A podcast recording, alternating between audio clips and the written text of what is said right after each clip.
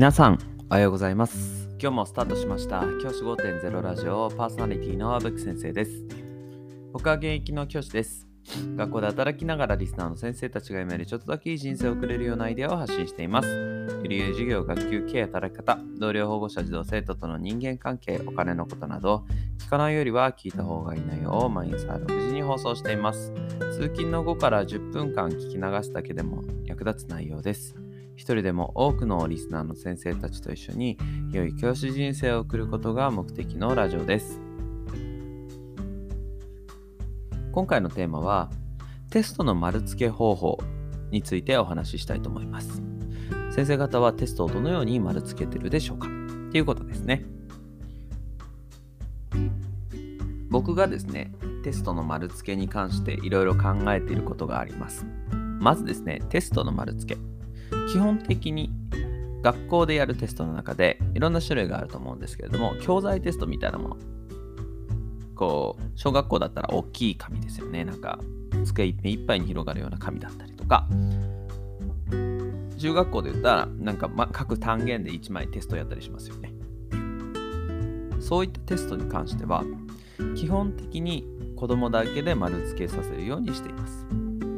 まあ、小学校で低学年だと中から中学年あたりはなかなか難しいので、その場合は丸付けられる問題だけ指定して、その問題だけ丸付けをさせる。まあ、全部は丸付けをしないということですね、先生が。そういった形で行っています。中学校に関しては、僕は全部丸付けをさせています。そういった形で行うテストは基本的に、まあ、以前から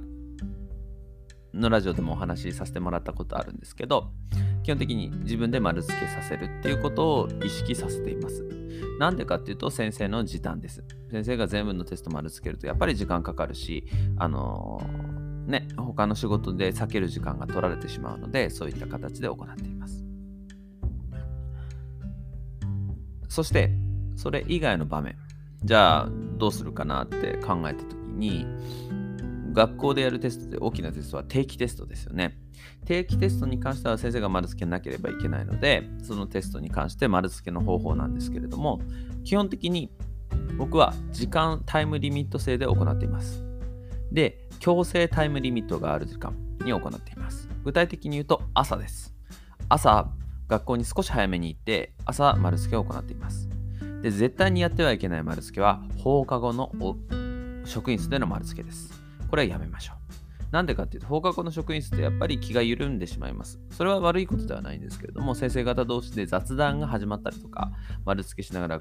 こう、その丸付けの内容で話をしたりとかしてしまうわけですよね。先生同士で。そうしてしまうと、やっぱり子供たちにこう返すタイミングが遅くなってしまうんですよね。ダラダラしちゃうので、効率が下がるので。ってなるので、朝の時間に僕はちょうどこのラジオが配信される6時ぐらいには学校に行って、そこから1時間半ぐらい丸付けをして、っていう形で行っています。そうすると、普段だったら同じ時間かけてできる量の、僕の感覚ですけど、1.5倍は早くできます。丸付けが。それだけでもね、かなりあの時短効果が高いと思うんですよね。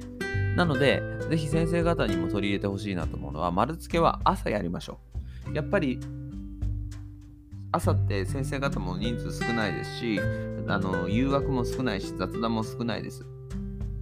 そして朝丸つけるとタイムリミットが決まっているんですよね。子供たちが登校する時間、まあ、他の先生が来るまでの時間っていうタイムリミットが決まってると人間ってやっぱり集中力高くなるので、そういう意味でそういった活動を朝、丸付けする活動を朝行うようにしています。早朝ですね。それだけでやはり効果が変わります。やっぱり同じ時間かけるんだったら、同じ時間でコスパ高い方が絶対にいいですよね。と考えたら、ちょっと早起き大変かもしれないですけれども、それでも朝やるメリットは大きいと思います。ぜひテストの丸付けは朝、早朝6時ぐらいから学校で行ってみてください。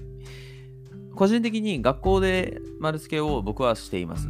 なんでかっていうと、家に持ち帰ったりとかする先生もいるかもしれませんが、リスクが高いですよね。うん、やっぱり学校でのテストって外に持ち出すとやっぱりリスク高いのでそういったことはなるべくしたくないのでリスクを冒さないような選択をしていますじゃあ今日はこの辺で起立で着席さようならまた明日。